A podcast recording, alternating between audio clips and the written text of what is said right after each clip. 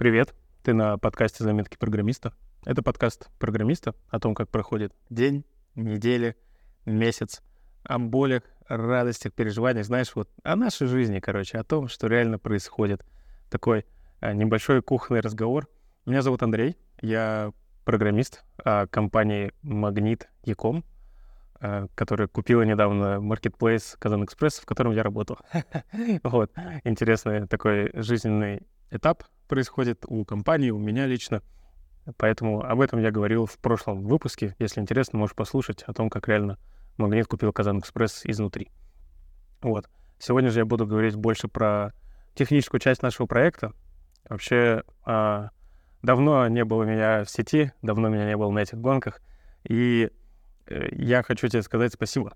Спасибо реально за то, что ты делишься итогами года, делишься какой-то обратной связью, делишься своими впечатлениями от выпуска, в целом от подкаста. У меня есть телеграм-канал «Заметки программиста Андрея». Вот туда залетай, там рассказываем, общаемся и все такое. Вот. И год подходит к концу. Я понял, что подкаст уже записываю больше года. Начался он в декабре прошлого года, и вот уже прошел год и месяц.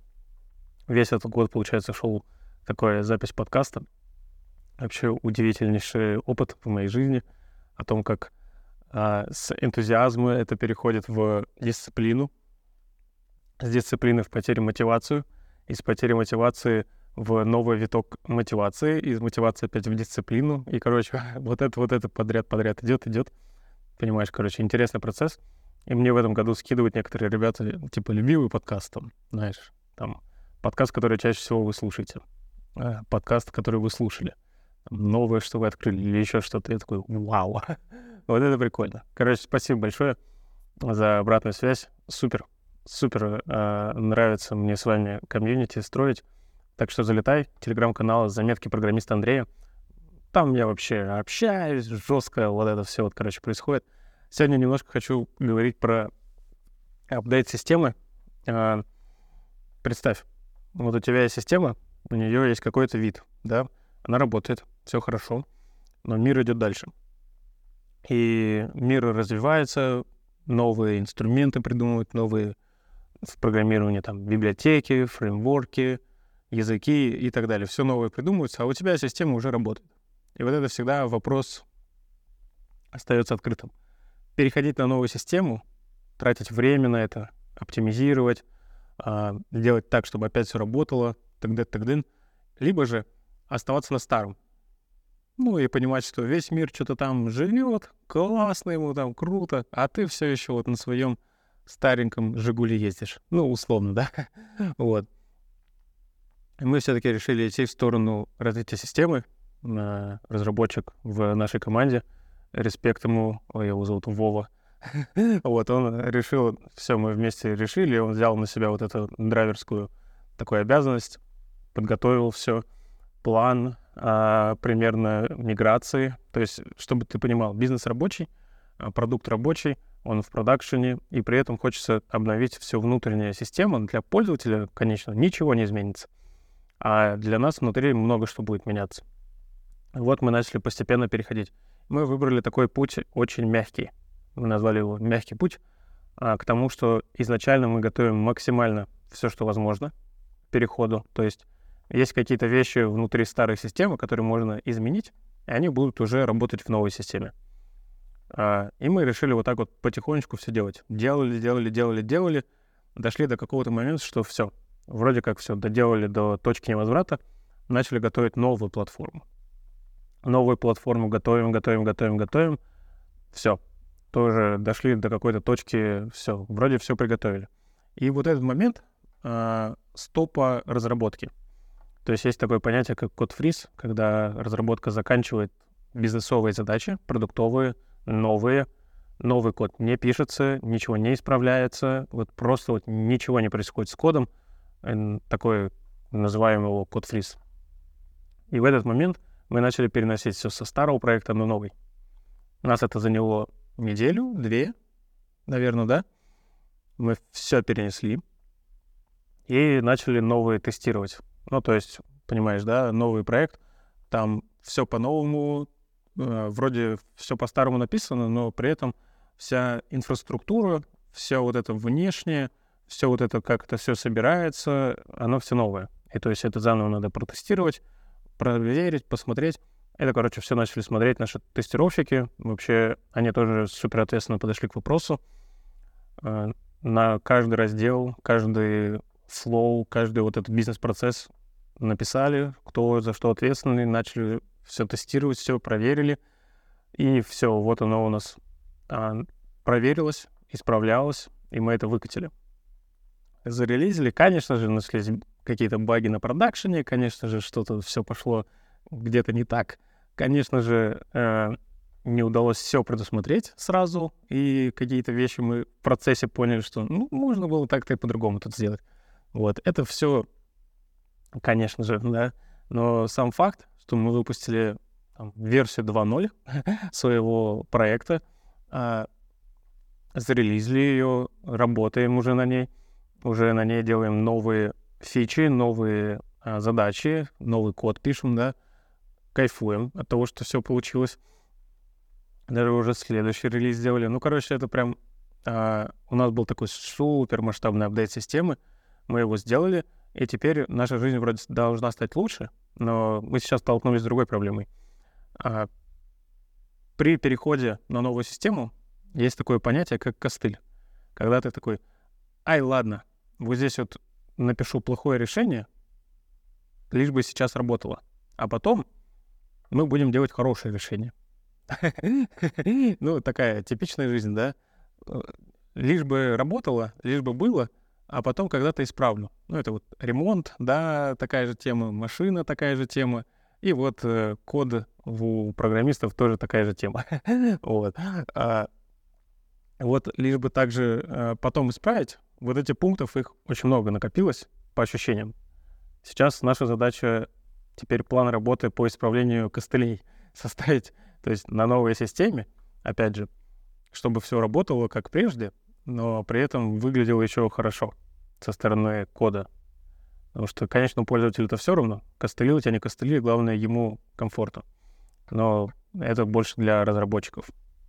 Важно. Вот сейчас у нас, короче, дальнейший наш план — это так называемый техдолг, когда мы выделяем э, пункты, которые мы хотим исправить в нашем коде, в нашем проекте, в архитектурном плане, и исправляем. Ну, вот это интереснейшая задача, которая стоит перед нами, будем ее делать. Как помнишь, э, в прошлой серии я говорил, что планируется разделение команды и проекта, и это касается и нашей э, фронтовой команды внутри нашего проекта. Будем мы делиться и поэтому сейчас, пока мы еще все вместе, так, так называемый костяк команды, которые давно уже, да, в проекте, вот хотелось бы вот этот техдолг закрыть вместе, чтобы мы, когда будем расходиться, разошлись с таким чистым, а, красивым проектом. Каждый уже в свои путешествия. Вот. Но посмотрим, как это будет, потому что мы немножко зависим от бизнеса. То есть бизнес нам ставит конкретные сроки, когда что разделить, когда не делить. Надеюсь, э, там все будет тоже адекватно. Вроде как сейчас все на связи, ничего нету такого ненормального, тоталитарного, знаешь, диктатурского какого-то. Все, мы вот так говорим и точка. Вроде как сейчас все такое, э, пока выглядит наши э, вот это отношения новые адекватными. При этом, понимая, что мы будем делиться, э, ну, представь, да, у вас было четверо, вы делали какой-то проект. Ты точно знаешь, что двое уходят. И в момент, когда они уходят, тебе хочется, чтобы у тебя осталось четверо. А, значит, тебе надо нанять новых людей. Да? А, четверо уходят, в, а, нас всего четверо, делится на две команды, и хочется, чтобы в двух командах было по четыре. То есть в какой-то момент у тебя в команде должно быть восемь человек, чтобы вы поделились, и у вас стало хоп, по четыре, да? Понимаю. Ну, такая базовая математика пошла. И вот тут нюанс. А, то, получается, что в какой-то момент те задачи, которые вы делали, делали вчетвером, вас будет 8 на этих, а, на, на тот же самый объем задач. Это странно. Пока с этим мы живем, пока думаем, что с этим делать. И в связи с этим у нас много собеседований сейчас идет. постоянное собеседование, собеседование на собеседование. Хорошо, что они уже подошли к концу, э, потому что мы вроде закончили план найма, может быть, еще он потом будет, но пока что мы закончили какой-то промежуточный этап.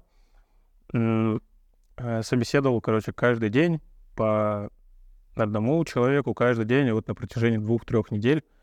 Устал вообще от собеседования, вообще не понимаю таких людей, которые работают только собеседуют. Насколько я знаю, есть такие люди, которые вот чисто, ну, это их должность, типа собеседовать. Вот там собеседовать алгоритмику, я не знаю, собеседовать еще что-то. Наши собеседования, конечно, проходят не так. У нас они очень такие, я их называю приземленными. А после того, как кандидат созвонился с рекрутером, все, они обсудили там какие-то базовые вещи, вот созваниваемся со мной, с техническим представителем, и я спрашиваю, мне интересен опыт, что ты делал, какой стек использовал. Я спрашиваю, какие нам интересны технологии, какой у тебя в них есть опыт. Там 10 у меня буквально вопросов. Вот такие технологии. Использовал, использовал, нет, да, нет, да, нет. Какой опыт, да, нет, да, нет.